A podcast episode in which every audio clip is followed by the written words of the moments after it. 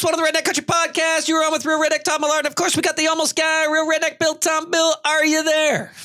I am here, and uh, it's a beautiful night for a podcast. It is a beautiful night for a podcast. I'm only taking that because yesterday was beautiful. I haven't really been outside yet today, but yesterday was beautiful, so today's got to be the same, right? Every day's beautiful. Every day you wake up on the right side of the green stuff, it's a good day. I don't know what what green stuff is out there. I've only seen white. Oh yeah, white stuff. Now you're right. if there's green stuff, I want to move in with you wherever that is. I'm coming. Yeah, not not for a while, anyways. No, we're under the snowfall and more coming. That's it. Good. Well, beside me, as always, is patriarch of redneck country, my father, real redneck Don Millard. Dad, is your mic hot? It's hot, and it was a great night for a walk. It was beautiful day today. Is it good out there? It's nice out. It's not even too cold. My ears didn't even get cold. Now, Bill, I want you to notice. Did you hear me introduce him? Did you hear the sigh? Did you you heard? Did you hear any negativity there when I introduced Dad? You know, it was the first time in a while. I'm not sure what you you drank for your coffee or tea or something today, but I'm thinking you should probably add that to your daily diet because your your positivity is through the roof today. It's going to be one of them podcasts where Todd's going to be on fire. New year, new me. Yeah, I'm giving right. Dad a chance. a new month, new you. Is that what it is? New day. I haven't seen Dad since yesterday. I've had the break. yeah. Well, it's, it's, it's all it Look takes. at- he- Sometimes uh, absence makes a heart go He doesn't know what to do. He just sits there laughing right now. He's like, he's not chirping me. I don't even know what to do. Well, I got now. nothing to Yeah. chirp you about. But I do want to tell Bill and Jay, if he's listening, I got your back. Your bibs are on the way. They're in the mail. You, had, That's awesome. you mailed something to them? I had something to mail. I hope you haven't done it yet. Oh, they're gone. They're on their way. I don't mess around. Oh, now I got to pay extra shipping. Oh, it ain't, might not be worth it. You might not get it till I see you. Yep.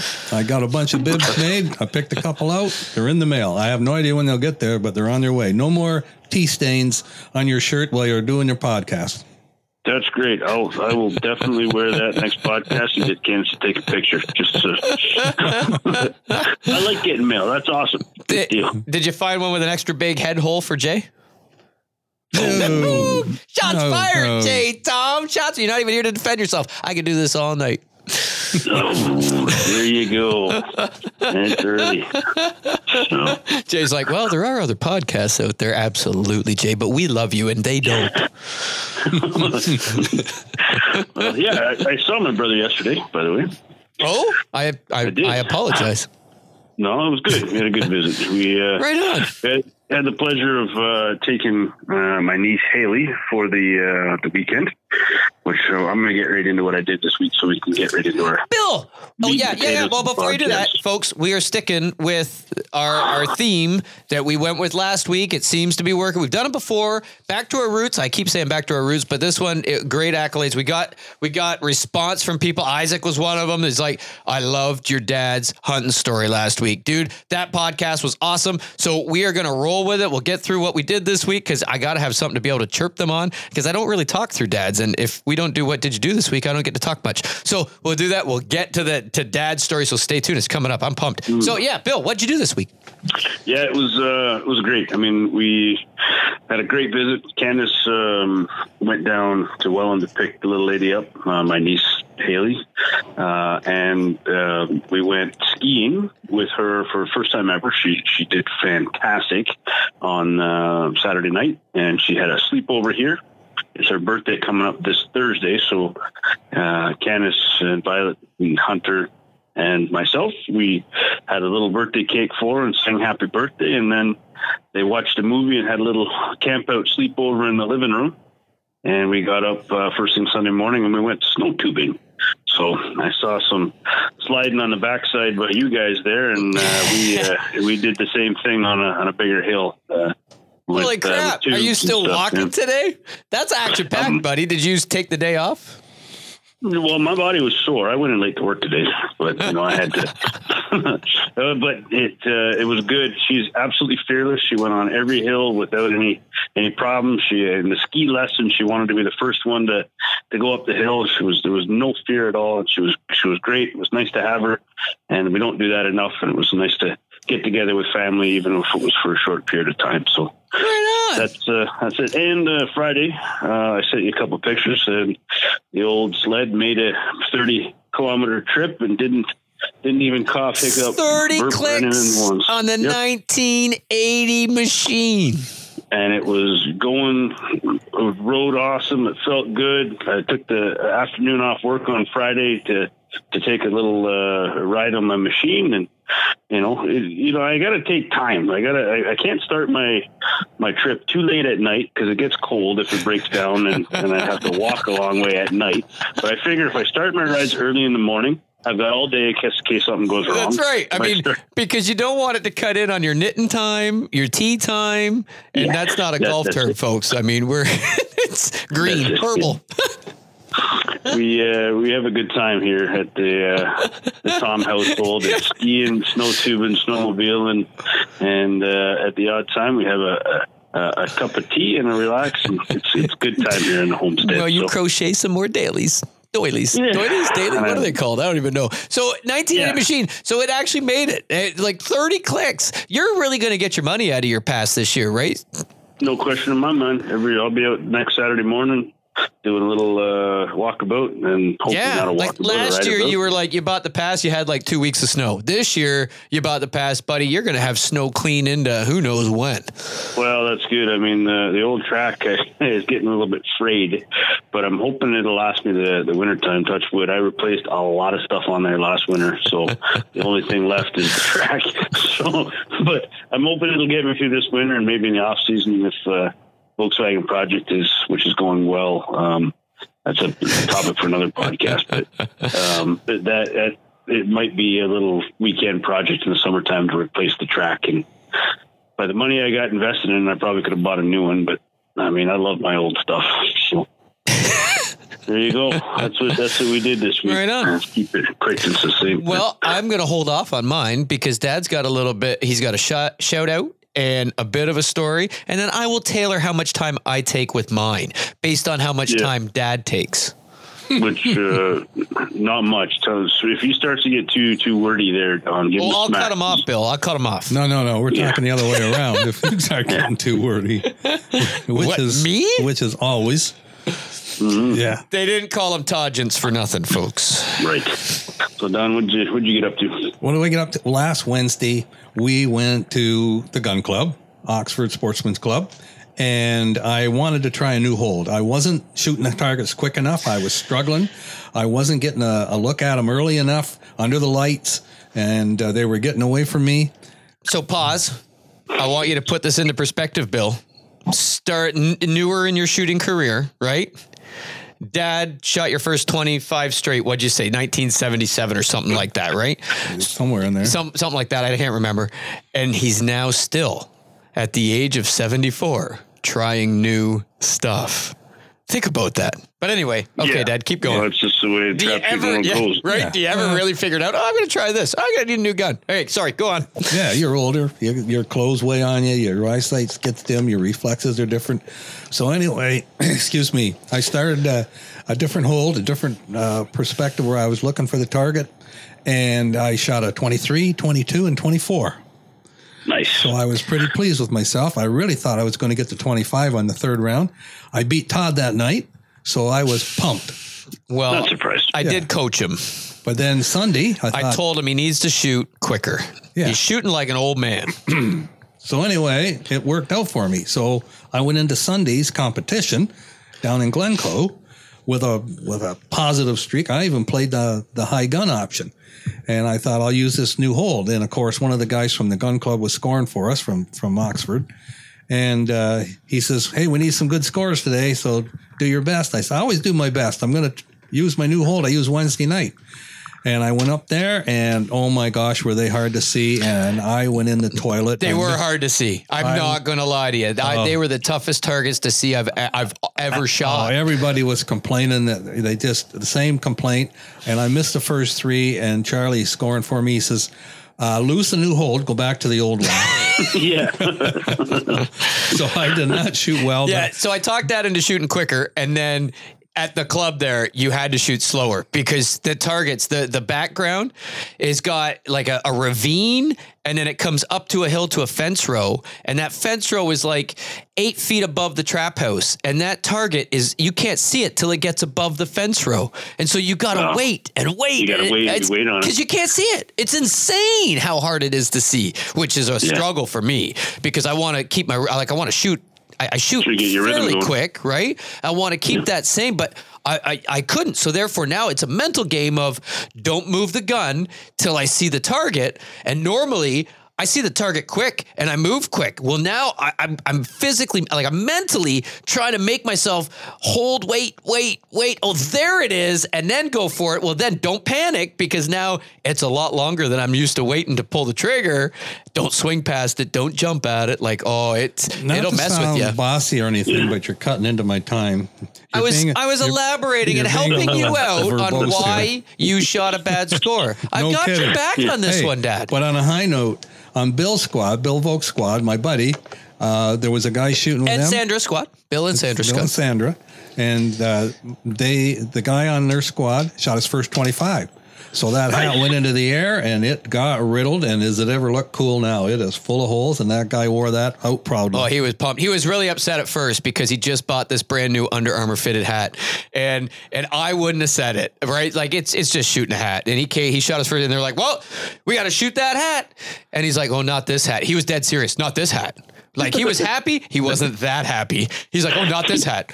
And they're like, the hat you're wearing. And like they were, and I wouldn't be that, like, it's just shooting a hat, right? It ain't your 25, it's his 25. He doesn't want his hat shot. Don't shoot his hat. It's his hat. Who cares, Right. right? His 25.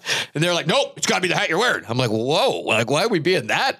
But that that could turn off a new shooter, but to each his Yeah, own. for sure. So whatever. Well, then they're like, Todd, you're going to shoot the new hat. Well, well, if you're going to shoot that, I'm shooting that. Heck yeah. And so, yeah, I mean, but it was awesome because after they didn't blow a hole, like it drives me insane when that when the hat goes and you hit it at point blank range. They they stuffed targets in it and they chucked it. Well, the first time it didn't go very far. So then the second time, okay, no, no, no, no, uh, don't shoot it yet. So then they regrouped, chucked it further, and then so it was out there a good ways when we hit it, and only three of us shooting at it. So that was good, and it didn't. It drives me insane. The hat will land on the ground and guys will line up and and then pull the trigger when it's on the ground and blow a hole in it, right? Well, now you can't wear it. You put it on a shelf. It's it's a rag, right? Like you can't even tell what it was. But this was perfect. It was at the right distance. It was in the air. It, it was just peppered, and you could see the peppered holes. All when he put it on, the frayed holes of the shot that went in and came out the other side. Like it was just shot perfect, and and then he was happy. He's like, I'm gonna wear this hat. I'm like, now that. I will get behind because now people will be like, "What happened to your hat?" I just shot my first twenty-five. Yeah, when, that when to a I saw shooter, him, he was wearing big. it proud and he was happy. Oh, and yeah. he thought it looked real cool and he was grinning and he didn't know anything about that shooting the hat stuff, so he was pretty pleased and pretty pumped. So anyway, that Oh, happened. nice. But I want to give out a shout out. Uh, you've heard me talk about my buddy Ron Underhill, who passed away some years ago. We used to hunt five days a week, and a lot of my hunting stories include Ron because we did a lot of hunting together. Well, while we're shooting, we get contacted by his wife, Rosemary Underhill, and she's asking Todd on Facebook She's how like, they get a hold this, of. Is this Don Millard's son? Is this Don and Glenda Millard's son on Facebook? And I'm like, I don't know how to answer that. I normally say no. I deny everything. but I know the name, and I'm like, oh, And so yeah, dad, dad's old duck hunt. Like you hear dad's duck hunting stories. That is, we've we've talked about him lots on these podcasts. It's Ron Underhill. They- Like they founded Lake Mill Hill, which I bet at some point dad will tell the story of Lake Mill Hill. They made a lake for duck hunting for the one day. We'll get into that. I'm certain it's coming at one point in time in these stories. And trust me, I want to try it. Anyway, I looked up the number and it was the same number that that they always had. So I I give her a call on the way home and I said, "What's up?" And she's, "Oh, I just wanted to talk. I haven't heard from you guys." I said, "Well, I'll tell you what." We're, I'm I'm at a competition right now. When I get home, I'll get my wife and Glenda and I will will give you a call and we'll have a visit. She thought that was wonderful, so I called her when we got home, and it was so good to hear her laugh again. Uh, like we were we were close, we were inseparable, and uh, she was pregnant with Michael, and the same time my wife was pregnant with my daughter Carrie Ann, and uh, my wife and her went to prenatal classes together, and they coerced Ron and I into going, and we went for a little bit, you know, the exercise exercises and this is what it's all about. And then one night they, they said, well, we're going to show you a video and have a little bit of a lunch. And so they showed us a video of childbirth and they served us jelly donuts. And that kind of was the last night we decided to go. It uh, kind of ended up pretty quick. that, that whole story, and I bet you Bill's going, they have prenatal classes? Well, I'm not doing anything this Thursday night. So anyway, I was just trying to figure that how Yeah. that fit into the hunting and fishing Yeah. side of the Well, I'm just thinking, one night is is your tea drinking night. The next night you're knitting sweaters or doilies or scarves or whatever you're on now. You got Thursday night. What else is there to do with the women? well, I'm Anyway, not podcast anymore, that's for sure.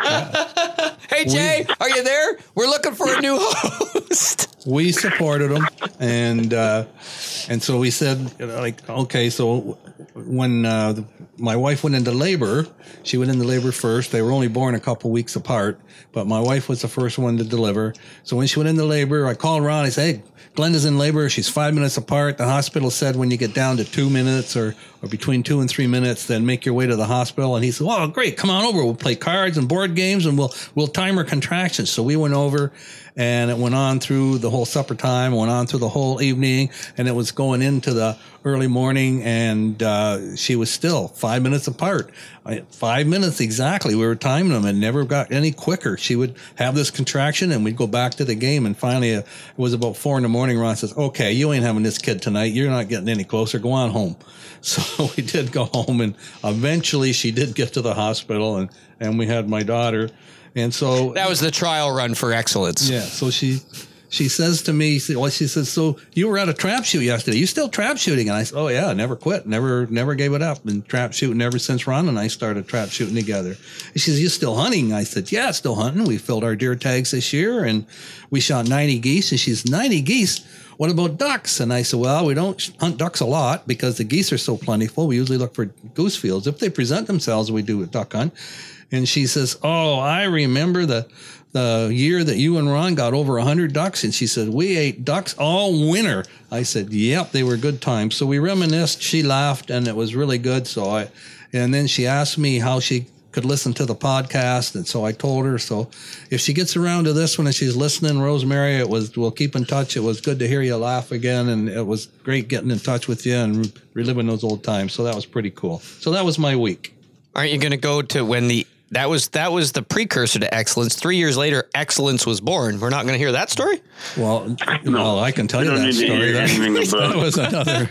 That was another whole story. But, but this time I knew what to Stay expect. tuned, But, folks. It's coming. Yeah.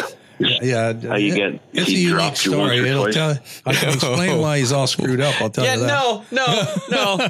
what did I do this week, Bill? You ask to cut that off. Is that is that what I asked? I thought we already heard what you did. No. Your dad's time there. no. So I also shot, and I was shooting off against Randy. And for on the Wednesday night league, you could only win twice. I've won once, and I thought this would be awesome. If I win this again, the pressure's off, and then it's just I go out and get to chirp everybody, which is really, really, truly what I excel at at the gun club. Not gonna lie, I go, I get attention, I perform. It's up my alley. I have a blast. Um, shooting is is like the side thing of that. So I was in a shoot off, and I I tanked. Randy ended up only dropping one and whooped my butt. I think he only dropped one. We left halfway through Randy's second round because he was straight, and I'm like, I'm out of here.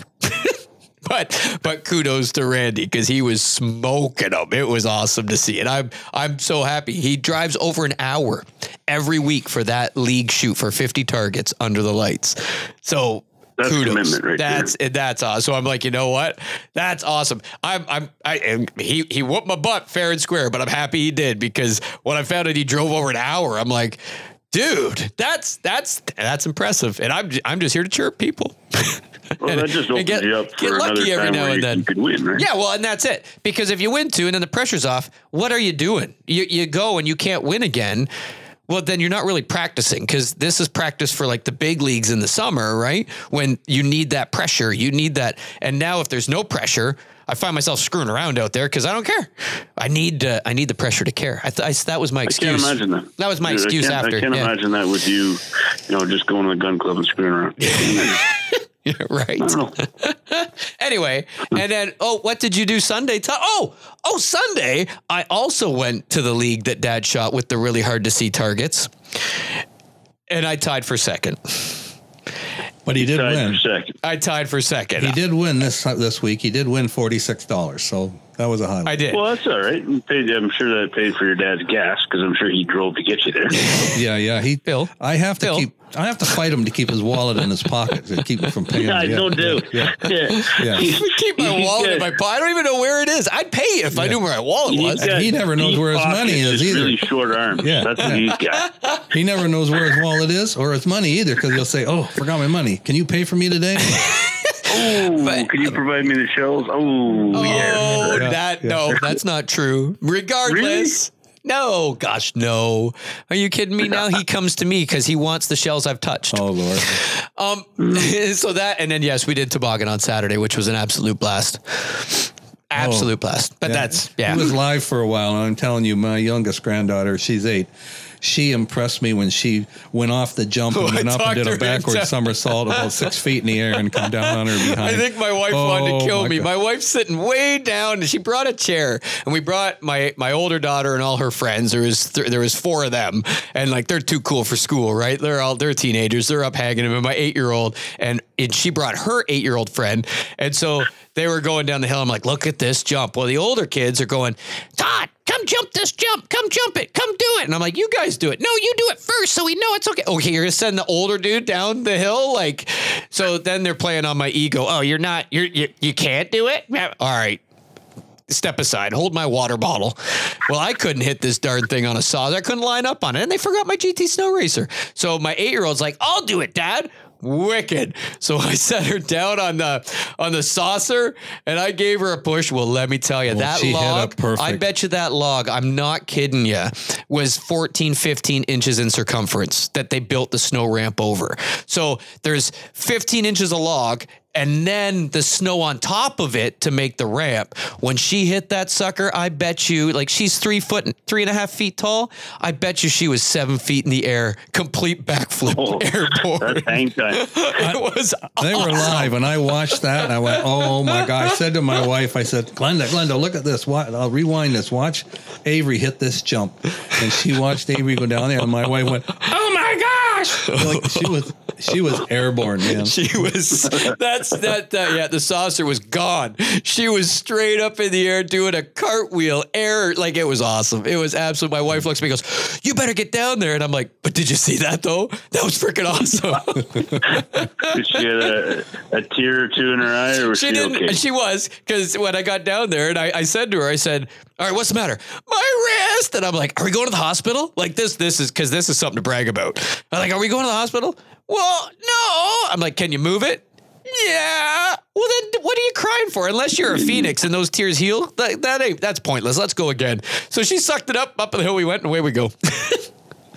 so I was proud of her for and that. I, I, I watched a couple of those there when you guys uh, are having a pretty good time. Uh, Oh, it was awesome. It was awesome. We found a really long run, which makes it worth it, right? So I might run Yeah. for city council um, just on the grounds of like let's where my, my town's putting in roundabouts everywhere, like we think we're in England. And you're going to run for city council? so I'm debating on on on the on the soul on just the soul platform of if we're putting in like these roundabouts cost like three million dollars or something like that, and and I'm like our city on a normal city, okay, great, roundabouts save accidents and that, but our city's full of senior citizens that have no freaking clue what to do at a roundabout. It's causing accidents. Quit spending taxpayers' money to then pay insurance companies. This is insanity. So I would say let's stop with the roundabouts and let's put in ski lifts at every freaking snow hill for the parents. well, there you go. Right? Just one of them pulley systems. Like, how much would it be to keep one of them in, in order? You got Parks and Recs working year round anyway. Put one there to man the rope pulley, and we're good to go. Yeah, I'm sure your your Would you vote for platform me? speech, your platform speech would be really short. I just did it. Cut, cut out the random. I just did it. I'm Put right the ski there. hills in. Yep. I'm done. Done. Vote for me. And No. trust me, mm-hmm. I think I'd get it. No kidding aside, though, you'd be shocked at how many people tell my wife she should run for for city council. My wife is so into politics. She watches them 24 7. She watches local politics. She Yeah, watches her blood all the, pressure couldn't handle it. she it. watches all the meetings, the, the council meetings. She watches she watches Fox News. She watches everything. And she's up on everything. Kind of like you at talk- soap operas, Bill. She like, Yeah, she loves, right. I can see that. and I'm telling you, there are all kinds of people that tell her she should run for council. She, your ideas are wonderful. Your opinions are great. You should run for council. Yeah, she's missing the main one though. and she ski would. lift. Need a ski lift at all the, the public park hills. But anyway, Yeah, yeah. Nope, so that's can. that. That's what I did this week, and that's that's that that that's a wrap, folks. So now we're on to the That's meat and it. potatoes. Well, Are we ready to rock? Got, uh, I think so. I mean, we heard enough of uh, of you for one podcast, so I think your dad can come in here and tell us some stories and bring this back to what we uh, started off doing. Sure. We're going to go back to the What 70s. year? What year are we going to 70s. We're going to go back to the 70s. I wanted to tell you the 73 story because I was pumped, but we're going to go back to the 70s when it all started. You got to remember, I graduated, I started hunting when I was 15, graduated in 68, no, what was it? 66, 68. Yeah, 66. I graduated, got married in 68. I met my wife in high school. She was my high school sweetheart. I, I won the most valuable player on the senior football team. She was a, a cheerleader. Uh, I took It's her like to. Grease. It's like Yeah. Grease. Yeah. Yeah, and and then I am a product. You know what product. that movie's all about? I am a product of Grease. we graduated. How do you know that movie? Uh, because I have a sister that Yeah. tormented me hmm. on summer break. Yeah, Right. that was that was my daughter's favorite movie. Anyway, uh, we dated for two years after high school while we both both had were working, both had jobs. Got married in '68. I sent you a picture of the late '60s or the early '70s with her sitting on my lap. They had and my- cameras then. Was it black and white? No, it was I color. know, and it and was an you instant look like a football player in that uh, that picture, by the way. That that was when, and I don't know if we were married yet or not. I don't. I honestly don't know, but it would, would have been close. And so, You had a wedding ring on. yeah, and so Look at you, really studying that picture, Bill. I got I pay interested. I got interested in trap shooting. Attention I got interested in hunting, and, and I, when I was a kid, on Sunday afternoons, my mom was crazy for Sunday drives and hiking. And at that time, we, we only lived 10, 15 minutes from lake, the shores of Lake Erie.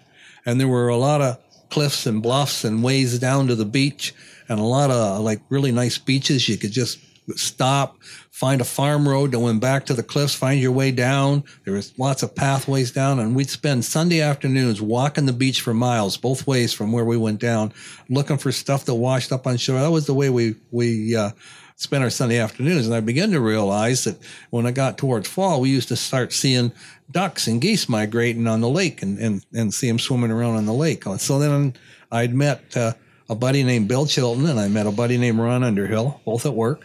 And so I started talking to Bill about hunting ducks on the lake, and he says, I go down all the time on the bluffs and and stand and wait for them to come up, fly over the bluffs, and sometimes we go down. I said, geez, I'd like to do that. So I sent you a couple pictures, and uh, there was this Those one. are good pictures. Yeah, you sent know, you- and, and again, those are the ones that, that I absolutely love because it's the history, right? Yeah. You know, the history of, of, of what you were shooting then. I even look at, you know, what you were wearing. I don't know how you didn't freeze based on based on Yeah. uh, that, but I guess you're walking and moving and stuff. But Yeah, but there, you know, know. you didn't have the clothes like you do today either. You don't like everything was uh, cotton duck canvas, and then you kind of kept the wind out. But you, you know, we didn't have the, the Real heavy- tree camo max advantage Yeah. max four. Yeah, none of that. Even our, even the camo, I was so proud of when I started hunting deer. I don't even know what you call it. It was just, it was just weird green and browns. You know, like it was just a weird pattern. But we anyway, call it vintage nowadays, Dad.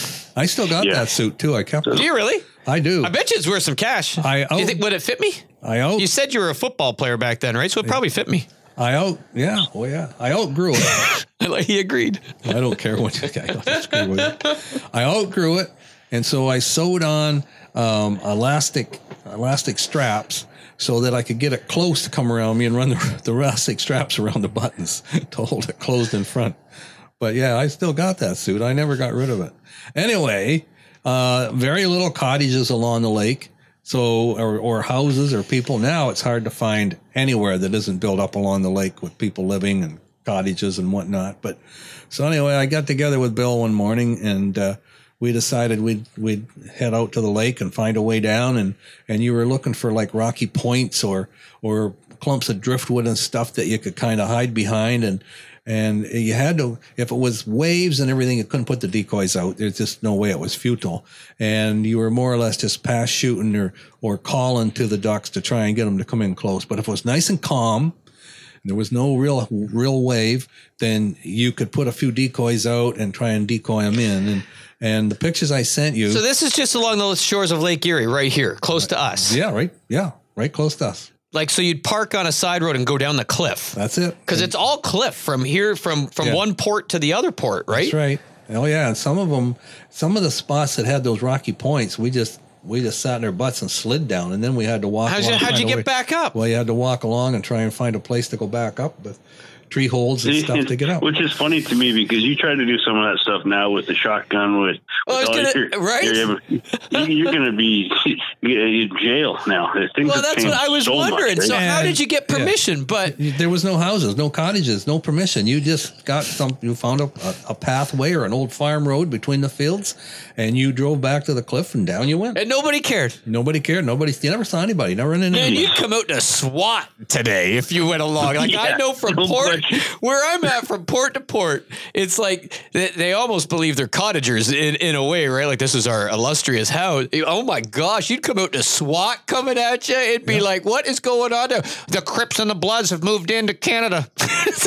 Well, the pictures I sent you, that was the same day. That's a picture of Bill Shelton and a picture of myself. And there was no timers on the camera because they were Instamatic, so we had to take each other's picture.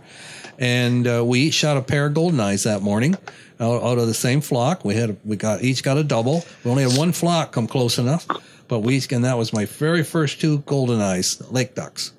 uh, Diver ducks, and so that was the picture after we climbed back up on top of the, on top of the cliff. you did all that work for two ducks. Oh yeah, well, you'd do it for one duck. Four ducks, but yeah. Yeah, well, four, two apiece. Yeah. But, but there's other days you wouldn't get any, or days you'd get one. And I can remember we went down the next Saturday, and we decided to move down. We saw more more rafts of ducks closer to Port Stanley. So, So we- was it rough water that would bring them closer to shore, or was it calm water that would bring them closer to shore? no, if, if it was really rough, they weren't on the lake at all. They'd go inland. That's when you'd go to the lagoons and the ponds and stuff. That's when you'd start getting divers and a lot of mallards in the ponds and things. So it was real rough. Forget it. So you name usually you were looking for the calmer days. So they were rafting on the. They were coming. Do you think you could rest. do this today anywhere in that stretch? Like I know they still go out like M- Mitchell's Bay and all that, like Lake St. Clair and like our buddy Nick Obermock. Like he's he's hunting out in blinds and and layout boats and that and that lake. But do you think here you could still do it somewhere? I don't know. It's been years since I've even gone down to look. Like I, mean, you'd have to ask permission you- nowadays. But. You go to Port Stanley and you walk along the beach. There's rafts of geese oh, right absolutely. off the end of the pier. and there's seagulls too. Yeah, and well, yeah. rafts of geese. Not a lot of ducks, but there's rafts of geese that, that just outside of where you're swimming, just out, out of reach of where you swim, that you see swimming in there. I So, wonder. I don't. I'm gonna look that up and see what the laws are as If well. you could find because what if you just take a little layout boat out and you go out of Port Well, Stanley and yeah. around? I mean, we used to do that too. Uh, went down in Crystal Beach, but there was no like we, we had hip waders. We'd have to or chest waders actually. We'd put chest waders on, and we would take the a little boat, and we would go out as far as we, we could, and uh, dump a bunch of decoys out, and then stand beside the boat or behind the boat in the shallower Yeah. water. in the shallower water, and and that's how we would you and, know kind of pass shoot as they blast you. See, and I Yeah, wonder. I mean, we would have half a dozen decoys. I mean, we, we didn't have a whole lot of decoys back then. Right off, right off uh, in Crystal Beach. Uh, I was young, just just married, uh, just getting into duck hunting myself, and we had maybe maybe a dozen decoys, uh, uh, uh, mallard decoys, and we would just go and and, and put a few out and, and test our luck, but. You didn't even have de- hip waders on or chest waders on in any of those pictures. No, and that was the thing. Once you shot a couple of nor ducks, a boat. Yeah, well, Nor that's, a that's boat. coming. Yeah, that's coming. that's right. No, no. You, you, yeah, it's coming. When you shot a duck, you had to really watch to see was it washing out or was it washing in. And sometimes it took an hour for that duck to finally get close enough to shore where you could run out and grab it and only be up to your knees in the water because it, it, it, you know they sometimes they want they wash out. Goodness. And, And anybody listening, we when a- those ducks are there, that water's darn near close to zero degrees. Oh yeah, but we used to do a lot of smelt fishing too with no waders, so it, it was I'm used to cold water. anyway, uh, we had a favorite spot. We had a place a little closer to Port Stanley, and we'd drive along to where the road went right close to the cliff. And then when you looked over, it was kind of like a place that was washed away, and you could see where the water and the high rains had kind of washed down the side. And it didn't make a path, but it made a way where you could get down, and it gave some footholds where you could climb out. It was a fair climb. And so we used to go down there and sit, and some days we get them, some days we didn't. And you'll see a picture there beside a rubber dinghy. Well, this particular morning, we'd we'd gone down there and we sat there for a couple hours and doggone it uh, i don't know if it was two three one i can't even remember but i remember shooting a mallard and you my i'm holding a mallard in that picture. And it was washing out. Every wave it was getting a little further and i said to bill i ain't losing that mallard. I'm going home get my rubber dinghy i climbed up that cliff You did. i drove all the way back to st thomas But Wouldn't it float away if it was going like It was. It, it took hours. I mean, it wasn't coming in, but it'd take hours. As long I said to Bill, you keep your eye on that speck. and, and the rubber dinghy, if that's the same one I used as a kid, yeah. it's got plastic paddles. Yes. And so I, I blew the, we had one of those too. I remember that. Yeah. It was a Canadian Tire special. It was two piece paddles, and it was yeah. I blew the thing up, and I brought it back. And you didn't have a compressor at that time, but I do believe you would have had enough hot air to get that sucker No, I fired had to use a foot pump. Oh, okay. So I got it pumped up. I slid down the hill. I paddled out, and that duck was like it was getting smaller. But I brought that duck back in. I stood that dinghy up beside me in one hand and hold held the duck in the other, and that's the picture you're looking and at a right now. mallard back then was that big of a prize to Oh my goodness, yes. I would wait. You know, I would hunt three, four days all day just to get a shot at one mallard, let alone hit it or not. But to actually bag one, this is when I was first. I was say this out. must have been early on because the pictures I've seen with what you guys got like stacks of them. Yeah, this is this is like 68, 69, and 70. And those pictures Is are this of the, with the LC Smith Um, or is this the auto loader? um, at that time, it probably would have been the LC Smith. Now, I did buy a Mossberg pump and I did buy several barrels for it. So there are some pictures coming up later on where I'll send you Bill and you'll see the the uh, Mossberg with the vent rib barrel, but it didn't come with a vent rib barrel. I had to order that Oh, barrel. back then that's a big The original deal. You barrel have had a vent poly, rib. had a poly choke on it, and I used to hunt a lot of rabbits with that gun. And then I traded in the LC Smith. Well, no, before that, You had an I- Ithaca auto loader. Yes, I had an Ithaca autoloader, and then later on you'll see some pictures of that. But that gun was not uh, what do you call it when it, it's it's uh, inertia? Was not an inertia gun. It was gas operated, and that gun quit. That gun would not hit as hard as my LC Smith or the Model 12 that I shot later. It just did not hit ducks hard. I found that I was having to hit them twice to bring them down, and that really bothered me. So I sold that and and and went back to the LC Smith. Well, then I traded it in and got the Winchester Model 12, and then boy, I got good with that gun. I mean, I was I was whacking ducks and targets with that gun for a lot of years, and and I shot that gun to death a couple times. I had the receiver rebuilt once at least. I had it reblued. I had firing pins and springs put in it. Like I shot that gun until you were with me when it finally died. Yeah, we took it to get it done one more time, and uh, I don't know about this. Yeah. So no, It did it, but it didn't hold up. I, I shot it to death, but I still got it. It'll still shoot a single shell. It just won't eject properly. It gets hung up. It was the first jammed. gun I ever shot. I shot my first round of trap with that gun. Yeah, it was a beautiful gun, and I still got it. So you, you also sent me a picture of your sister, Yes. Well, see, and I'm I'm looking at this gun, and I'm 99% certain it's the exact same one that my brother has that was given to him from my grandfather. you my Because sister. that, the- y- y- yeah, that that that gun. It's not the. It's, it, obviously, it's not the same gun, but but that that gun. If I'm not mistaken, by looking at the end, the the choke. you turned the the, Yes. the Polychoke Yeah, slits in the polychoke. barrel, and then you turn this thing Yeah. to squeeze the barrel closer that or would have been the Mossberg 500 with a poly choke. and I'm pretty sure that gun is in my brother's gun locker right now. Yeah. And then I ordered. Bolt action, 12 gauge. Oh, no, this wasn't bolt action. That mine was a pump. No, this is one. The one your sister's carrying in this picture is a, a, a bolt action by the looks of it. I don't remember her ever having a bolt action, but it could be. I know uh, the gun that was given her by my grandfather was an old topper single 16 gauge. Oh. So I don't know. Uh, I'd have to look again closely to see. But uh, either way, uh, that's still the 70s. I was 22, and she, there's a year and a half between us. So she either would have been 20 or 21, depending on when the birthday. It's a bolt action. Oh, okay. Well, it is a bolt action. Uh, poly. Yeah, it is. And I don't remember where she got that gun then. Son of a gun. I don't remember that gun. yeah, isn't that something? Anyway, that's rabbit hunting.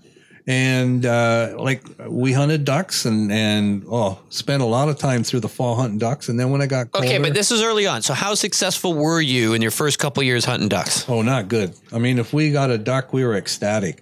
If we got two or three, we were ecstatic. It wasn't until like at 73, 74 that Ron and I, like Bill stopped hunting with us uh, for a while and we didn't, and we didn't hunt on the lake anymore. So give us your best story of that year or that couple years of a of your best duck hunt.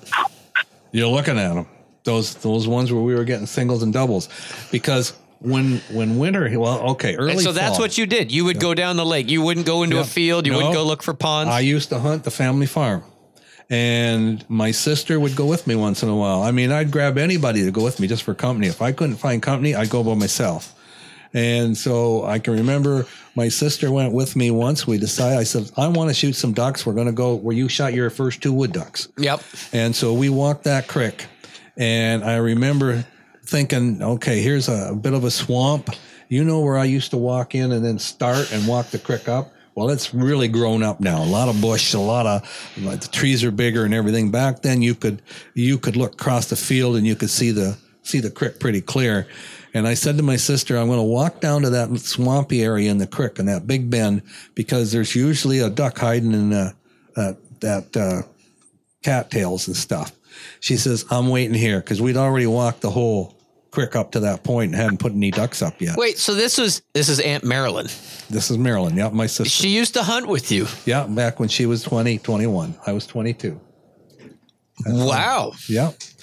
And so I walked down there and I I started to walk in. Just I thought, okay, if I got to go over my boots, I got to go over my boots because I'm desperate to flush a duck. I mean, you were desperate to shoot something, to shoot a duck, find a duck, shoot at it. If you didn't hit it, fine. But In your first couple years, I could see that, right? We're Yeah. spoiled now, where we go like Yeah. if we're not getting if we're not getting flocks coming in, we're not going to Oh, put yeah. out that many decoys. But back To when you were starting out, you just want to get out there and find something, be successful, shoot right? a duck was like you held a, a, a wild duck in your hand, like, wow, I just shot a wild duck. This is incredible. Well, doggone, up went this mallard, a big mallard drake, and was right in the middle of that swamp. It was about 30 yards out, and I'd already learned to shoot above its beak and as it's as it's jumping straight up. And so when it jumped straight up, I brought the gun up and I pulled the trigger and down it went. Well, now I'm getting wet because I had to walk in over my knees to get it, find it. I brought it out. I put it in my pack. And so I'm walking back up to her and she'd heard the shot, but she couldn't see me down in there and she, she did not see the duck go up. So when I come back up the hill, she's looking, she's straining her neck. And so I got closer to her and I reached in my pack and held it up. And she grinned and she said, There was one there. I said, Yep, just one. And I got it. And I was really pleased. well, then later on, when it snowed and got wet, we'd rabbit hunting. Well, by this time, I'd hooked up with Ron Underhill and we were hunting five days a week. We were hunting rabbits all winter, five days a week. And those two pictures you see was Ron and I uh, together. She took our picture, and then I took a picture of my sister with that bolt action. And I, for the life of me, I cannot remember that gun. I knew she shot a 16 gauge, so you know what? That might have been the 16 gauge gun she shot. But I knew she shot 16 because I remember having to buy her different shells than the 12s. So that might have been the gun. I just don't remember it.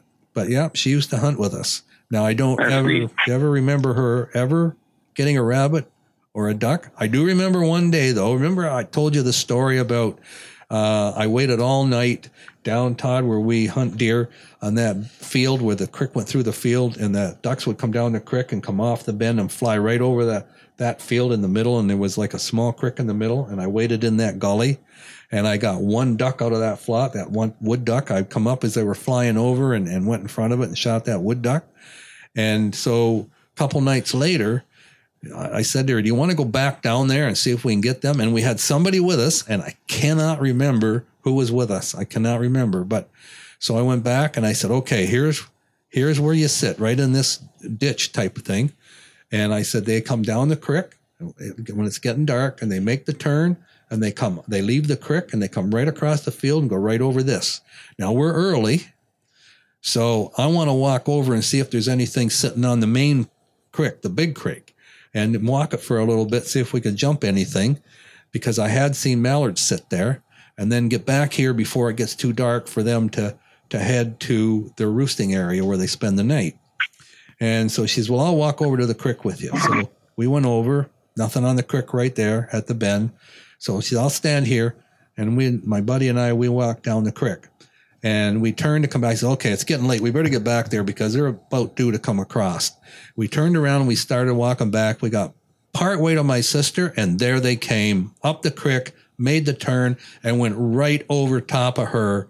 And I remember thinking, oh my gosh, she's going to get a shot, and we're not there. And I'd already coached her, shoot in front of them, get ahead of them. And she brought the gun up and fired and rocked one. And I thought it was coming down. And I went, oh, her first duck. And it didn't. It recovered and flew away. And with the, with the rest. Yeah. Even I, in the days of lead, that happened. yeah. Yeah. And I went up to her and I said, Oh, you rocked it. She says, I hit that duck. Did you see the feathers? I hit that duck. And I said, How far out in front of it were you? She said, I was right on its beak. That was the problem. He, she had to get out another two feet, and she just whacked it in the tail end and took out some tail feathers. I said, when they were So flying over understand where that fast, gets it they're fly- yeah. She needed to tighten that poly choke up there some. So here I was down the stream, me and my buddy. She got a she got a shot at one, but she was happy. She got a ha- shot at one, and she said, "I hit that duck." Yeah, you did. I saw the feathers from where we were. Yeah. I tell you what, that's something we don't do enough of. Every crick around here holds wood ducks like crazy, and some mallards when the when the drink freezes up or the water's rough out on the lake. Right? We don't do that enough. We got to hit more of those cricks. Yeah. But Yeah. that was I mean, if, if 1970. they hold ducks, and uh, it's a, a nice walk. I, I got a couple of those around here too. That I was talk, talking to you guys about where I, I turkey hunt and seeing the mallards just pour into those Oh. little creek creeks that are there.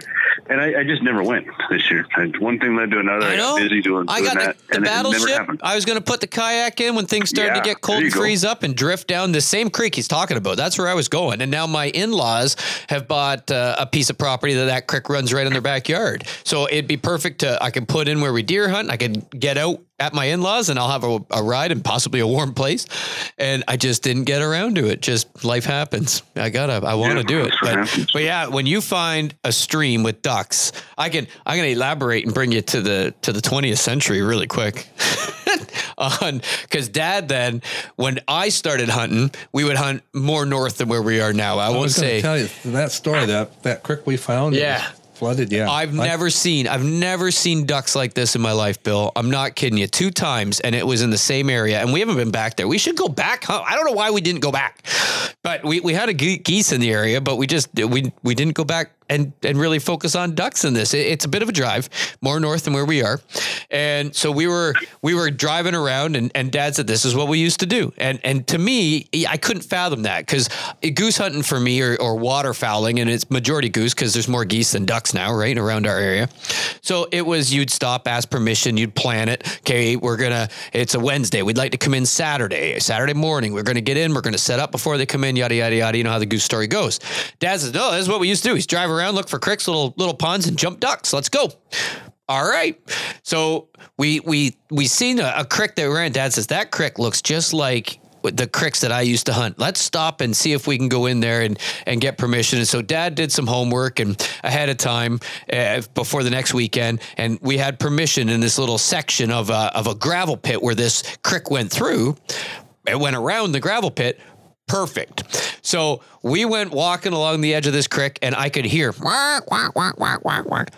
I said, Dad, I can hear ducks up there. And he's like, Well, let's go. So we went right to the bend that you could hear the ducks quacking on. And there was about, I don't know, 10 yards of bush, Dad. Yeah. So it was like all open gravel pit and then 10 yards of bush and the creek's in, in the other side of this bush. So I said, Dad says, All right, let's just creep in and be ready because the minute they see you, they're going to jump. So I started to get to towards the woods and I could see this mallard sitting on a log. And I said to Dad, There's they're right there. I could see one sitting on a log. And he says, Well, when you're ready, let's rock and roll. And I, I will admit, Nowadays, I wait till they jump, but I thought there's no way. I'm cleaning this sucker's clock. Like it's going down. Well, just as I brought the gun up, I took another step forward and that thing seen me and it jumped. Well, we unload. Wham, wham, wham, wham. And like, we got three shells each. I'm shooting an 870. Dad, you were shooting your model. No, what were you shooting? Model 12. Model 12 by that time. And, and you didn't know you couldn't shoot steel through a full choke. And so because we he just started Oh, no. hunting again after a, a- after I started. Now now all of a sudden like this was my first couple years of hunting or my first year of hunting. Actually, it was like my first weekend I think aside from the goose Were you field. not shooting lead for a while? No, was you always no? I was right well, steel right I from would have get-go. had my I would have had my Satori then Maybe it was your Satori. because I had it choked for steel. You had Briley's put in it, thin Yeah. walls. Yeah, maybe it was your Satori. So boom, boom, boom, boom. We're le- well when we let these shots ring out, Bill, that crick, that that gravel pit came alive, and that creek round around that gravel pit, and it was a tornado. I mean, thousands of ducks came up out of that creek for a kilometer. For anybody listening down the south, for a mile, if they're equivalent, it came up like a wave. Like you see those birds in the fall migrating. These mallards came up out of that creek. It was, and and I was just standing there in awe. I mean, I'm out of shells. I'm watching these mallards just make a tornado and fly away. Insane and and the just deafening from the from the quacking. Like it was absolutely unfreaking real what we seen. And then we went back. We hunted some fields and we had them come in. I remember that. But that But was you you did get that duck oh yeah. because you, you had trouble finding it. It dropped down in some. Uh, you know how the stream moves, and then there'll be a, a stick or a log jam or something, and then all the flotsam will float up against it and make it float on the water. Well, that duck floated down into that flotsam, and you couldn't see it until you get right on top of it. The flotsam. What's a flotsam? flotsam is is all Like the little pieces eddy? of grass and and and uh, chips of wood and stuff that float down the stream and get stopped up against. Uh, a All right, log or Bill, be real. You ever heard of a right? never. You ever heard of a flotsam before? Is this an English term? His his mother was English. Was that an English term? Flotsam. No, that's what we, that's what it's called. My grandmother was English. I never heard of that term either. But you know what? That's Yep. okay. Yep. And then you found it in that right up against that Yeah. flotsam, camouflaged in there. And then we had a we had a goose hunt in the field, and those those ducks came in like a tornado. I've never seen it. The two times in my life, I have seen over a thousand ducks, and they come in like a tornado. Yeah, they and did. man, if it was like that back in those days, you wouldn't have kept me That's out what of we those. did. We hunted like that every day, Ron and I. I can remember one day I wa- I was by myself, and when they land in the field, they come in like a tornado, and then they they all land like a, it comes down to Like a point, wave. and then and then the rest of them all land, and then they feed across. The back ones go ahead of the front ones, and then all of a sudden the back a ones come ahead leapfrog. of the front ones, and then the back Yeah. ones, and then they get up and they fly around in that tornado and land and do it all again. So every time they do that, you crawl or run further into the field to wait for them to feed to you. And so that's what I was doing. I was trying to sneak towards these ducks. And then at the last minute, the, the last ones got up, went to the front, but they didn't come to the front right where I was. They came over the front ones, turned to the right. I don't know if they saw me or not. They could have. And then started to go turn to the right away from me and fly away. And well, then all the ducks on the ground got up to leave with them. And I thought, okay, it's now or never. And normally when, when you get up and they feed right to you and you stand up or they see you and they all go up, all you do is pick one duck in the middle yeah, of all that Yeah, you can't bunch. flock shoot. You know that. You gotta you Yeah. gotta No, pick you- one You pick one duck, Big but when they're that thick, you invariably get two or three. with lead. With lead. And With lead, yeah. I mean, I've done it. Not to sound cocky or arrogant, I've done it with geese Yeah, well, and steel. It recently Just as about at the this end of year. podcast before you said that. Well, this- 54 minutes. We got 54 minutes. Well, but this this particular day, I, that wasn't like they were. They came up, and I was not not to the edge yet. I wasn't to the edge of that feeding flock yet, and so as they were coming up, they weren't all bunched. The main bunch had already come up and swung to the right, so I had to pick three ducks, and which you would do anyway. It's just that there was nothing close to those three ducks to fall with it, and I got the three. I got kaboom, kaboom, kaboom, and I went, oh man, that was a lot of work to get close to them, and it took me 45 minutes to get in there and close enough, but I got three, so I picked them up, and and they'd left, like I'd shot, they'd left, they'd gone, and going to another field. So I'm I'm walking out, and I get pretty near to the car, and I met this guy coming in, and he went, oh my gosh. He says, I was a little late. I would have went in with you. And I said, I didn't even see you up there. I said, we could have went in together, but I said, I didn't get close to him. He says, well, you must have got close enough because you brought down three. yeah, I did. But at that time, close to the ducks means you're right in the thick of them and you know you're going to get more than one every time you pull the trigger. But that's Yeah. the way we always hunted fields. We just looked for a field and then crawled in and, and we hunted a lot of ducks that way. no That was- decoys, just laid down in front of them. yeah, that's how. Yeah, and that's how we got that hundred that year. Ron and I, we, Rosemary said they we ate ducks all winter long. It was awesome. But yeah, It is pretty impressive with the amount of ducks, not one decoy. Right? And now you got to have a spread. You got to have a spread, Bill. yeah, Yeah, well, times have changed, right? I mean, that's that's the whole purpose of this is to enjoy and to listen and to understand how things used to be and what we can do differently uh, with our mindsets and and I, I enjoy these stories. So that was the that's what 70s. going. yeah. That That's was a, the, that was the seventies, and I got pictures right through to today. So, so, so next week will be the early 80s. Oh, I, Well, I that's don't know. I awesome. Got, got to look at the pictures. But anyway, those are the pictures that I sent you, so you'd know what I was talking about. no, I, those those are great pictures, and hopefully Todd can put some of them in the uh, uh, in the story for this podcast too. So, Yeah. um, No pressure. No pressure, right? No pressure. no, I mean you, you don't feel pressure. I've heard that before. so. I feed off it. Give it to me. Right. Hey, I just wanted to give uh, uh, one more thing here before we end up. I don't know if Candace sent you pictures, but she finally finished my shooting bag too. She didn't send me pictures. Yeah. She finally finished it, and it is a piece of artwork. I'm telling you right now, it is phenomenal. I just can't stop looking at it. I don't even want to take it out. That's how I'm impressed. How impressed I am with Well, now I need pictures. So Yeah, I've it- seen it this. is. So anybody listening, Candace has always been a leather. Um, I don't know what the term would be. A leather tooler I don't know either, is, is really what it is, right? But a, a, a leather craftswoman. Craftsman? Yeah, I guess maybe craftsman. Yeah, leather craftsman. So, so she's made belts and everything, and they were prizes in that too for the rodeo, right? Um, At times, you'd win a belt from made by Candace at the time. Thom, is that's really how you spell your name. Um, but so eh, eh, now, now, now she's shooting and she's coming out and she's seeing the beautiful leather bags that you can get, you can win, and the pouches, and like. Well, I can do that. And and I'll tell you, I have seen some prototypes and they're looking freaking awesome. And so I couldn't wait. I can't wait to see a finished product of what she's got cuz she's been she's been knocking out some she's got cuz she's got some orders, right? Like people are like, "You could do this?" And and I know her belts are freaking amazing. She's done them for us for the Redneck Country uh, Hunter Classic. They they Yep. go along with the belt that. buckle done by Tom Howe, and and so I mean it's that's a beautiful pair when you got the belt buckle and then Candace's hand tooled belt, It's freaking awesome. So now you put her crafty canafty to those leather stitched, hand crafted. I mean, there's no stamping. She's a hand No. tools them, and and oh yeah, yeah, I want to see it. Yeah, I'll get her to send you a couple pictures of it. You can uh, tell me what you think. But man, oh man, it, it, it I'm blown away. Yeah, I'm absolutely blown away with it. Pictures, I guarantee you, pictures don't do it justice. When you see, it'll give you a basic idea, but until you can see it uh, up front or uh, you know face to face, it's just the amount of work and effort and time and stuff. And she, she Oh, it's a lot of work. really I'll tell you what. Yeah. Yep, I can attend to that. My gosh. So anyways, just wanted to. I'd be remiss if I didn't say that. No, that's uh, awesome. I want to see it. I want to see it now. And I know so many people are bugging her now that they want. I know even guys at our gun club when we go out there, they were talking about, hey, where can I get a bed? And I mentioned her name. They're like, give me your number. So I don't know if Yeah. they've reached out either, but I know that there was a, a, a bunch that were gonna gonna reach out.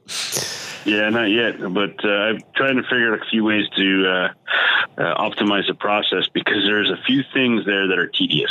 Uh, I, I can't help her with the tooling and that sort of stuff, but you know, cutting out the panels and, and patterning things, and, and I got a few tricks up my sleeve from my manufacturing background. But we're gonna we're gonna try to optimize it a little bit so she can not not take not necessarily take as long, but it, when it takes her the time, she uh, it's a lot of work, like hammering and, and punching holes and that kind of stuff. So there's a few things that I can help And her out with. yeah, and- that stuff you don't need to hand hand do it, right? Punching holes. I mean, whoop de no, doo. punching holes.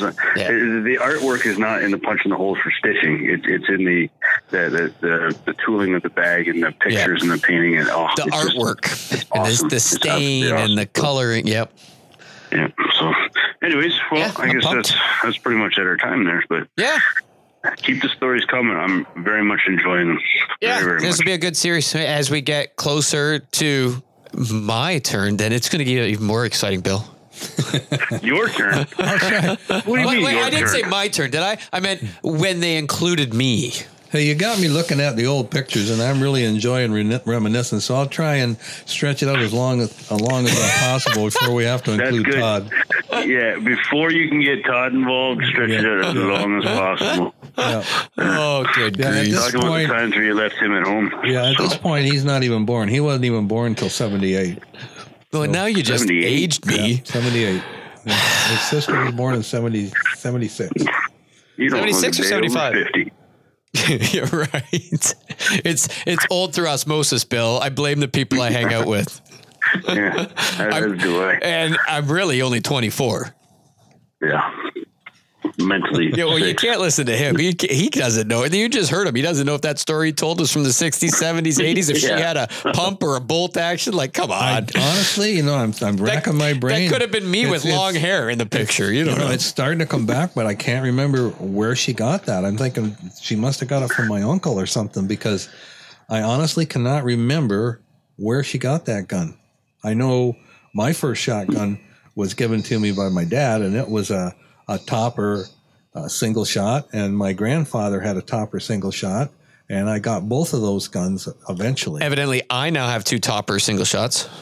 Are you, you got them both now? I don't know if they're both. I don't know if one was mom's grandpa and one was like our mom's dad and one was your your No, dad. it would have been my mom's brother. I think I got two toppers down there. It would have been my mom's brother. They all hunted with single shot shotguns. My dad never did. 22. I got I got 22. Yeah, the, the 22. He never shot waterfowl.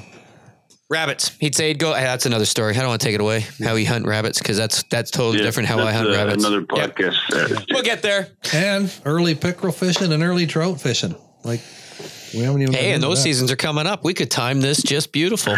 this is just perfect.